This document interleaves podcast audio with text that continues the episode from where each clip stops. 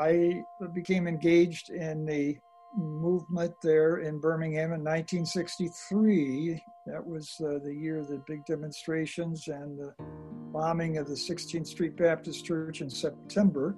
I mention that because that's really a seminal moment. I'm Olivia Richardson for 889, and that's Pastor Joseph Ellwanger, describing how he came to be a part of the civil rights movement in the early 60s while leading an all black congregation in Alabama. Father of one of the four girls who was killed was a member of my congregation, and so I participated in the funeral.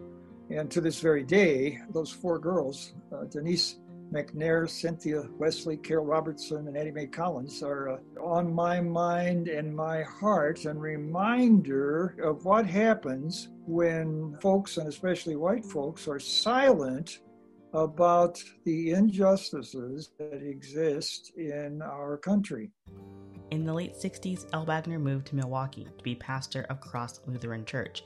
Now retired, he is a board member of Project Return, Project Return is a nonprofit that helps those formerly incarcerated adjust to life outside of prison.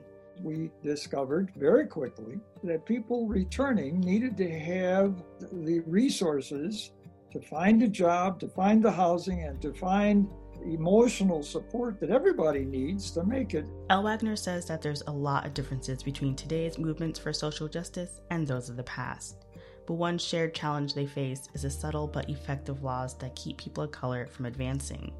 Incarceration is one. Today, Wisconsin is number two in the country for the highest amount of African Americans in prison. And consider the Voting Rights Act's history in Wisconsin. Ellwanger sets us up with a scenario in the past.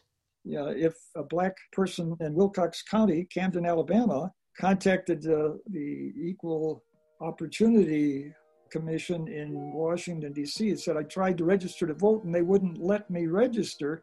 A marshal, a federal marshal, would come down and make sure that at the next election, everybody who wants to register will register and can vote. But Ellwanger says that a 2013 Supreme Court ruling took an important clause out of the Voting Rights Act, allowing 20 states to develop voting restrictions. Wisconsin is one of the states requiring photo IDs for voting which can make it harder for minorities and those of lower income to vote. That's what's happening now. It's it's more subtle and it's difficult for some people to see what's happening. And it's not just voter ID laws that's subtle. The lack of support people receive once they have served time is a result of more investment into prisons themselves than reform. We'll look into this more next time when we speak to Rodney Evans, someone who has been incarcerated in the past and is now the board president of Project Return. Olivia Richardson for 889.